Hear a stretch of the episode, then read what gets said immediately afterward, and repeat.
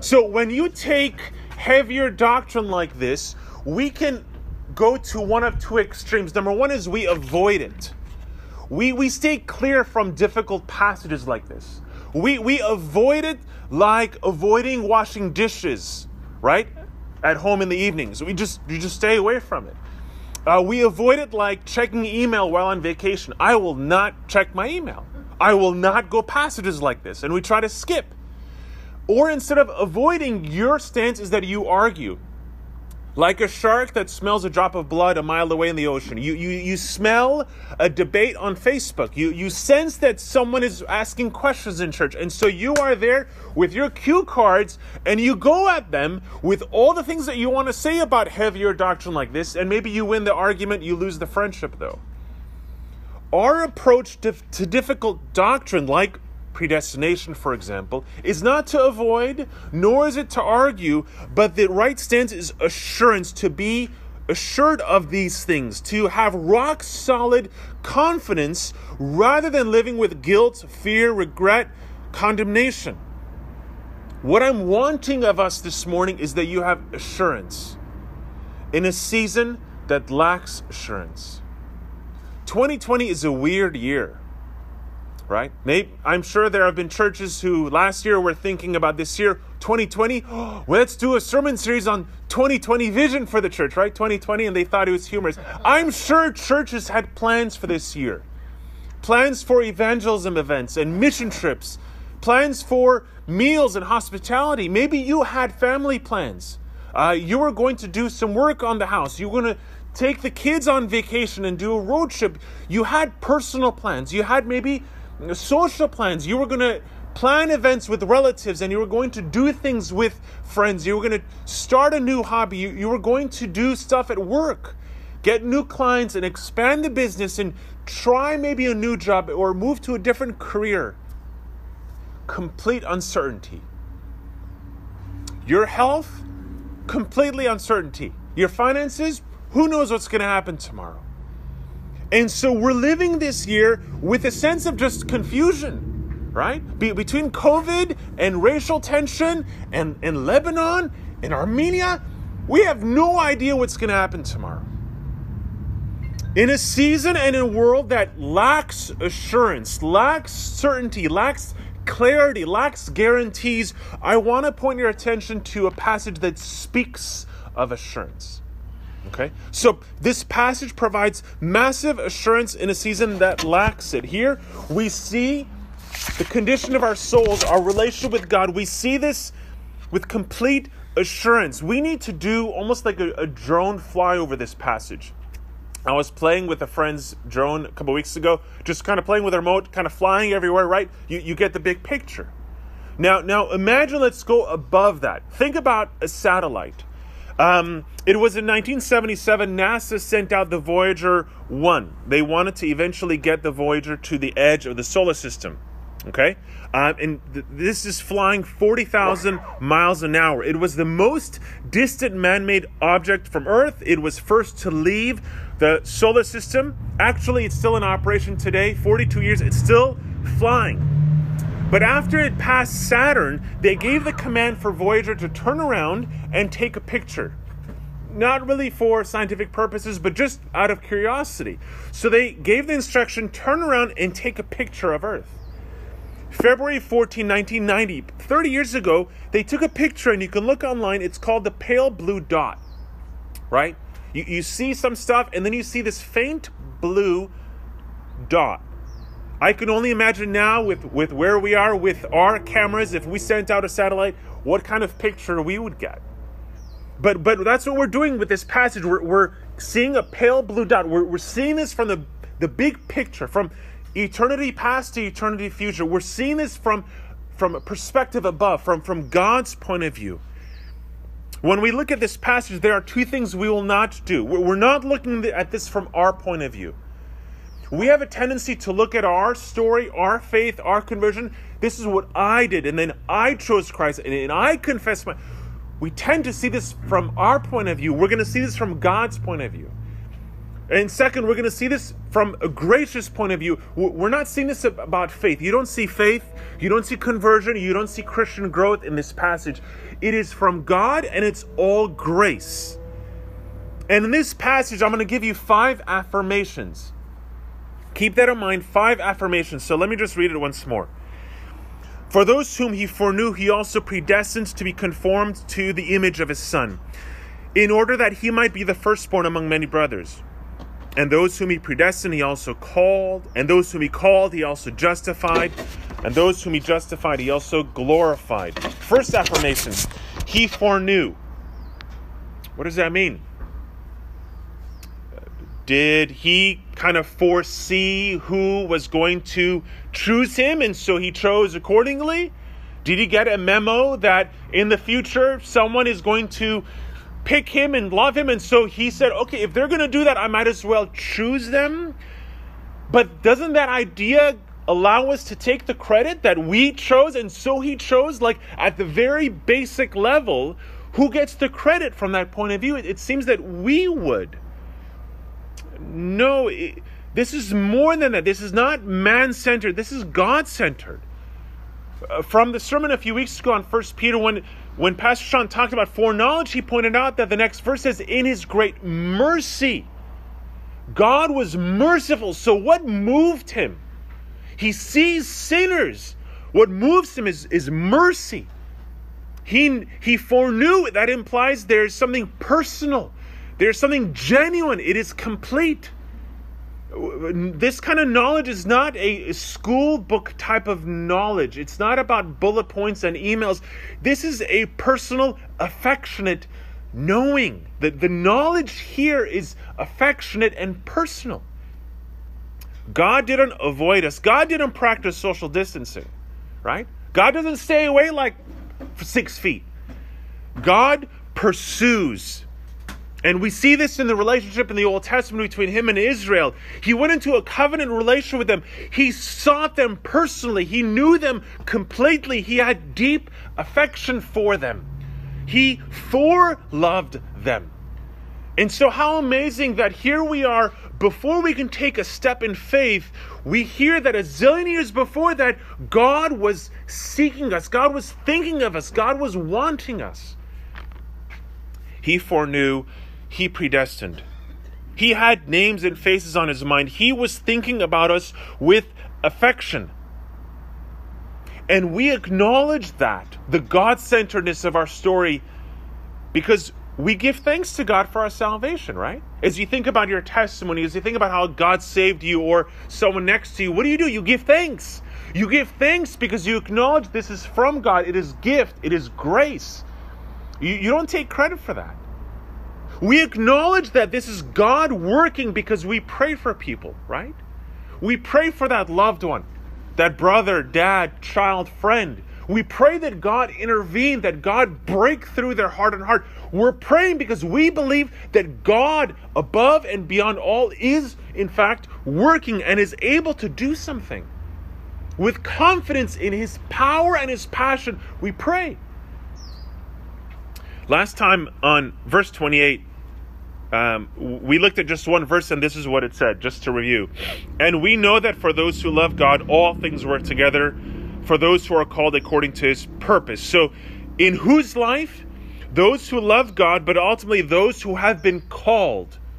So, so this is about a specific group of people. God chose them, God called them beforehand.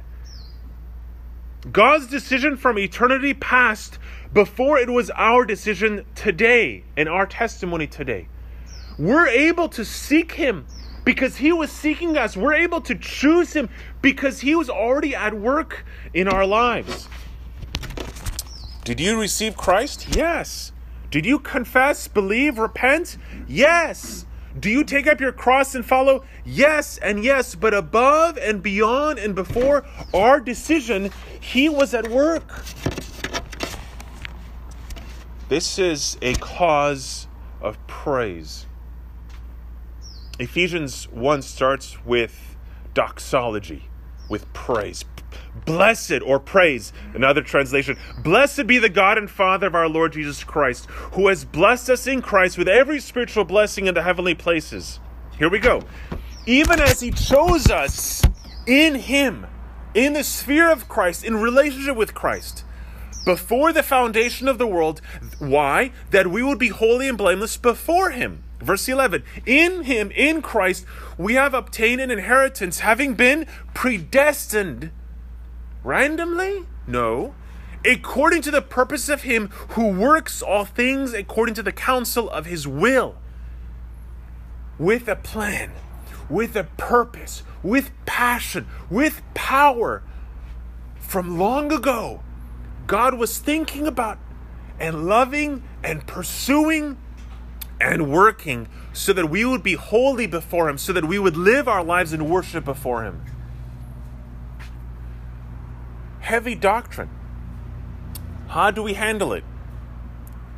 When we talk about He foreknew, He predestined, there's no room for apathy, there's only room for joy. There's no room for apathy. There's only room for joy. There's no room for pride.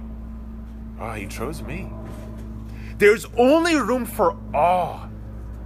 We, we are blown away as we think about this. When we think about these verses, there's no room for self exaltation. There's only room for thanksgiving. Are you with me? When we think about this, there's no room, no need for doubt and fear, but only room for security and assurance. As we think about these things, there's no room for passivity, but a pursuit of holiness. As we think about this, there's no room for a sense of hopelessness in ministry and in church life, but assurance that in spite of our weaknesses and before we can take a step forward, He has been at work from eternity past. God did not save you because He felt lonely. He didn't save you because He felt obligated. He, he didn't casually accept. He did not randomly pick. He doesn't just put up with us. He is glad in being gracious and generous in giving us life. He rejoices over us. Remember, there's more joy in heaven over a sinner that repents than one who does not need to repent. So let's never belittle heavenly joy, that burst of celebration regarding our salvation. This is not a cold and stale and machine like passage. This is bursting with joy. And as we think about how he has foreknown and predestined, where is this going? What does the verse say? To be conformed to the image of the Son. He is changing, He is shaping, He is forming you to be like Christ. In college, when I took a few classes on ceramics, I would put the lump of clay and I would kick the wheel. And with water and, and kind of putting pressure with my palm, I'm, I was I would make bowls and vases, but there was a lot that I would need to take out. Right, I would need to make you know very thin walls for this to work. So I would take out a lot. I would give it a lot of shape. I would put pressure. If it cracked, I would start all over again. Even when it was dry, I would flip over. I would use tools to scrape away unnecessary parts. There was work to be done on that. He is at work in our lives, shaping us, changing us.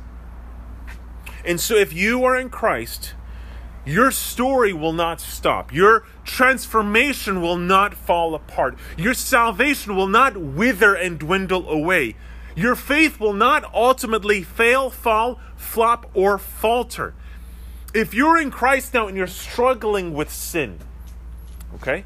You're struggling with impatience. This is a group of men here, so maybe you're struggling with lust. Maybe you are struggling with anxiety. Maybe you have outbursts of anger. Maybe you hold grudges. Maybe you are seeking revenge. Maybe you pursue gossip.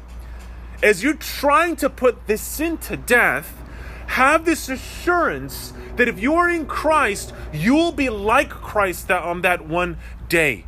And that is good news. We can learn to treat our wives and our children differently. We can learn to treat our friends differently. We can learn to treat people at church, those who don't we get along with, differently and better when we realize that at the very end of their salvation, they will be like Christ. So think about that person you're not getting along with. Okay? Fast forward their story and think about the future version of them. They are going to be like Christ. And so it's easy to remember their faults. You remember their past. You hold the past against them. It's easy to keep record of wrong when you're dealing with these relationships. And by the way, the closer the people, the harder you get it's to get along with them, right? There's more tension at home, let's say, than that friend you see once every few years, right? We're in each other's lives, especially in quarantine, right? Home is not very peachy at times. It's hard. Let us hold this hope in our hands. Let us remember that we and they in Christ, this is where we are headed. Why is this a big deal? Why talk about being conformed to the image of Christ? Because he says in verse 29, in order that he might be the firstborn among many brothers. And so when he says that, he's not saying that Christ is the firstborn, the first created being cults, false religions do that. When he says firstborn, he's not talking about firstborn like my son Ezra, you know? He, he gets the clothes and then he passes on his, his clothes to his brother, right? He gets the first toys and then and then Kai and so on. It's not talking about firstborn in that sense. Firstborn as in status and position, importance, above the rest, supreme, incom- incomparable. Jesus is with us as our elder brother. We have a relationship with him, but he is also high and above all. So here's the order of events logically 29 and 30. God foreknew, God predestined, right? That's that's then. Then God comes down, God calls according to his purpose. Verse 28, the person loves God God works in all things for the good. Now we get to the future. God conforms the person to Christ so that Christ will be the firstborn. He will have first place. God is at work in your life if you're in Christ, not for your comfort, but to be conformed to the image of Christ. Any and every situation, every day, every season, every area of your life, God is working so that slowly you become like Christ. This is exhausting. This is hard. But it is certain. There's a lot we don't know. We have no idea what's going to happen tomorrow. I think it's Sunday. I think there's church. No idea. There's a lot we don't know. Verse 26, 27 talked about it. There's a lot we don't know. We know, verse 28, we know 29 and 30. And we can hold to these promises with assurance. He foreknew, he predestined. Third, he called. He called. This is not an invitation. You get an invitation to a wedding. If you're not busy, you go. You get invited to your friends to watch a movie.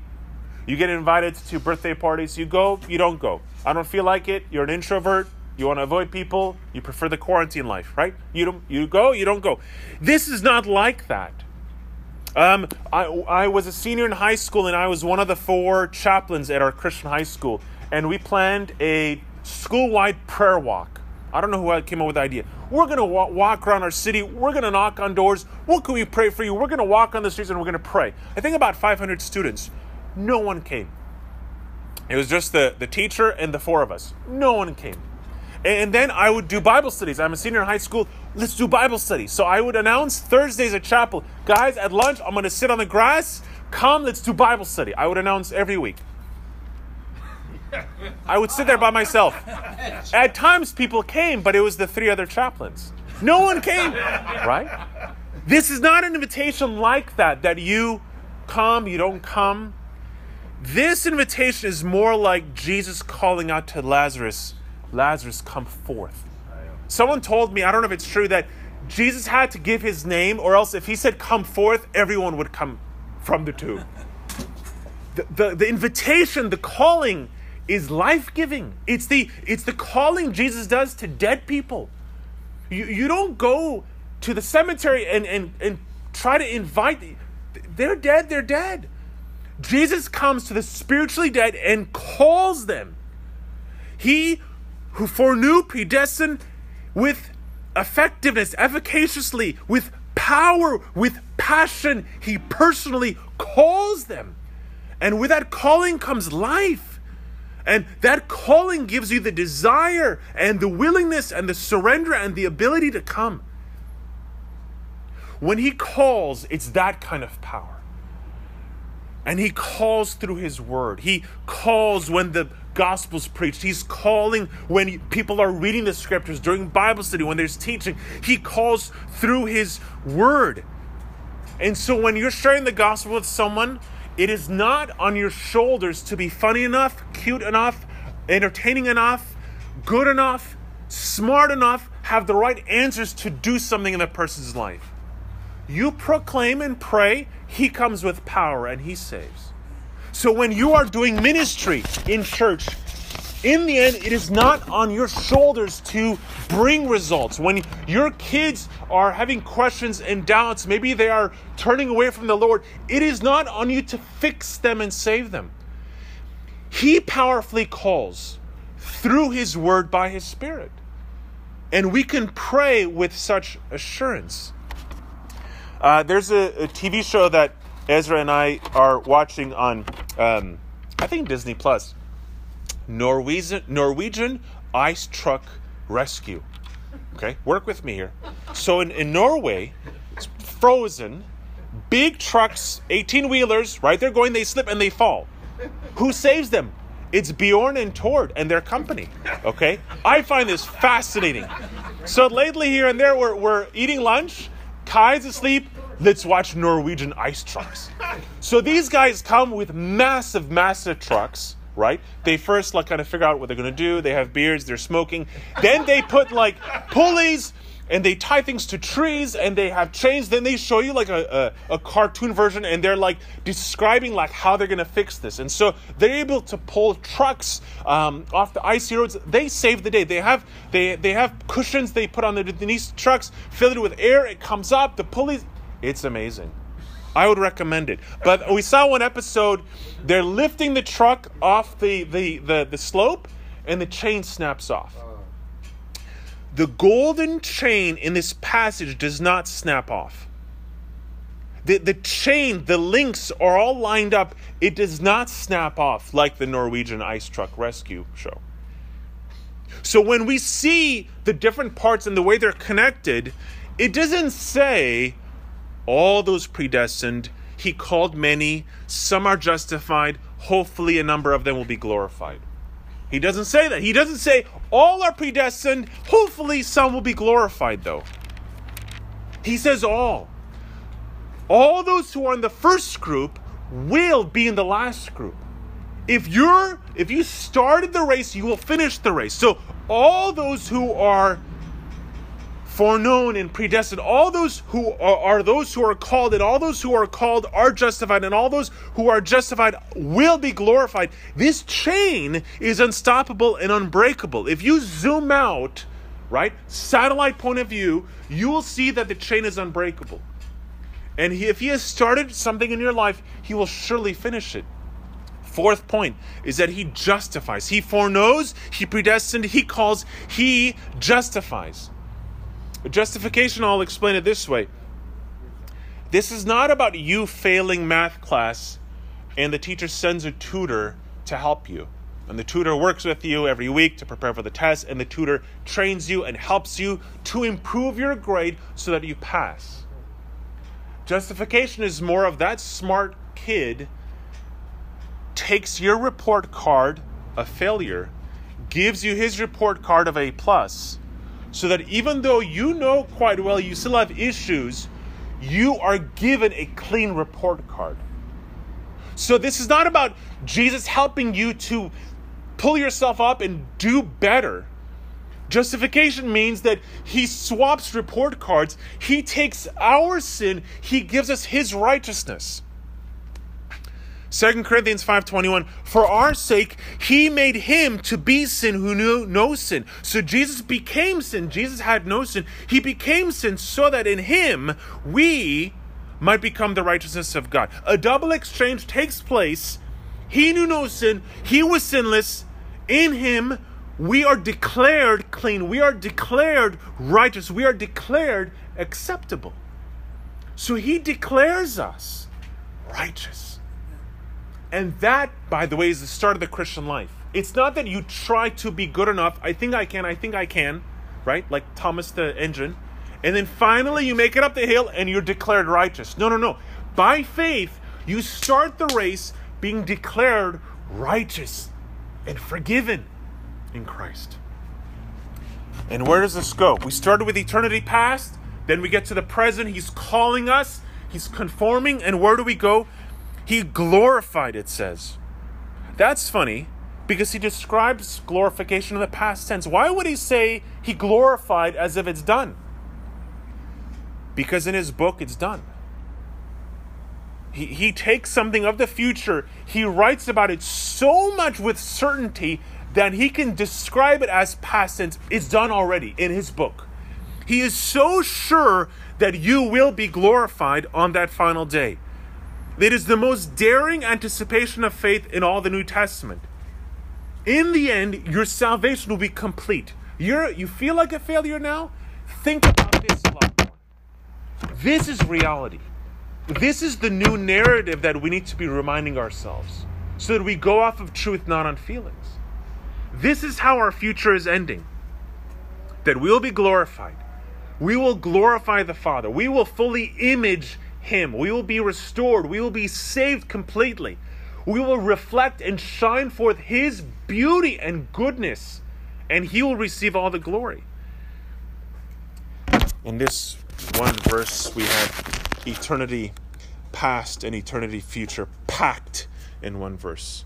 Most massive amount of assurance right here, wrapped up in these two verses predestination, calling, glorification. It doesn't talk about the Christian life. It doesn't talk about all that you need to do. There's a lot of other passages that talk about that. This this is just about assurance. Uh, when you get married, uh, you give your your vows, right? You say something. The wife says something. Um, and when we got married, right? Trina made the vow as well. She said, "I'm not going to leave you, you know, till death do us part." D- divorce was not an option. Okay and and knowing that she's not going to leave me do you know what that does to me? Do you know how much that frees me to be honest to be vulnerable? Do you know how much that frees me to be bold and courageous to be free and joyful? Knowing that she knows me really well with all my crummy sins and weaknesses and issues and she still says i'm here. Far more. Jesus will never divorce his bride. God will never forsake his people. He, he's made the vow, he's in a covenant relationship with you. He's not going to let go. A few application points to finish. As we think about this massive assurance in Christ that we have in a season of complete lack of assurance, as we think about what He has done from eternity past to eternity future, as we think about the God centeredness of our story, the assurance that we have in Him, this says a few things for us. Number one, you rest. Brothers, I want you to rest in this. Stop trying to be good enough. Stop trying to beat yourself up to be better. Stop trying to do more because there are these expectations, or else you're a bad Christian, a failure of a Christian. Stop overwhelming yourself with extra spiritual homework as if you need to do a good job to have a good spiritual GPA to keep your scholarship. You're keeping the scholarship.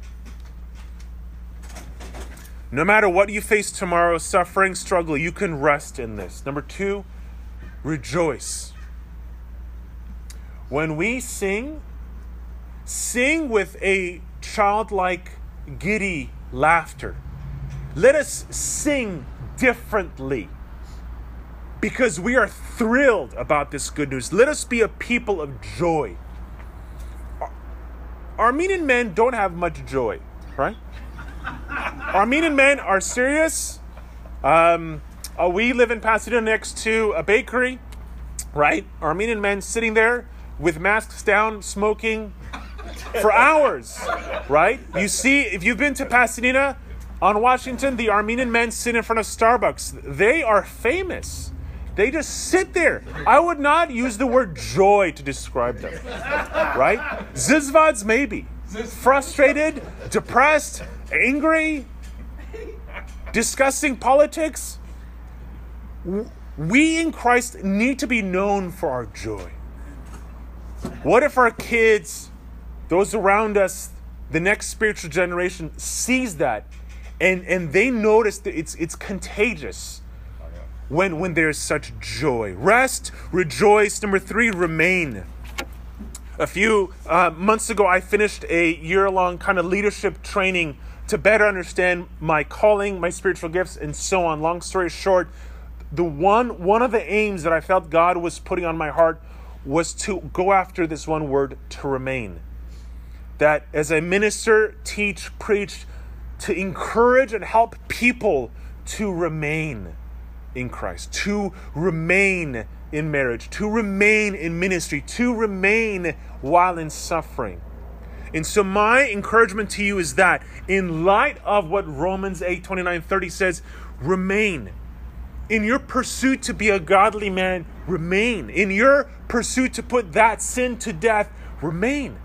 In your role in this church to love, to serve, to be connected, remain there. And number four, risk. Rest, rejoice, remain, and risk. This kind of assurance gives you the freedom and the heart to take great risks for God.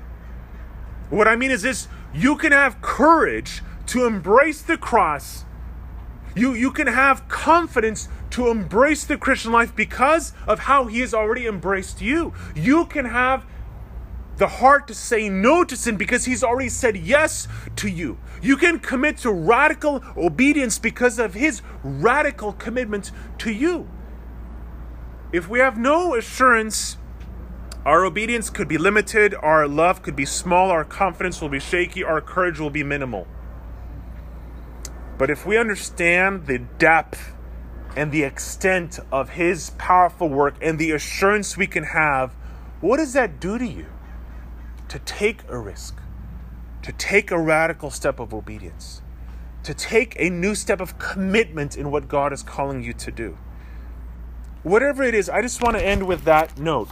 What what do you think is God calling you today? What step to take? What radical risk to take? What maybe very average and normal step of obedience to take in light of the promise that he has he has a strong grip of grace upon your life. I don't know, may, maybe you, you feel like a failure as I do sometimes, but I, I pray and I hope that as you think about God and how He foreknew, predestined, called, justified, glorified, as we think about that golden chain that does not break, as you think about what He has started, what He is doing, what He will do in your life in Christ, I pray that that gives you a new breath of air uh, some wind to your sails, some encouragement to keep going. Let me pray for you.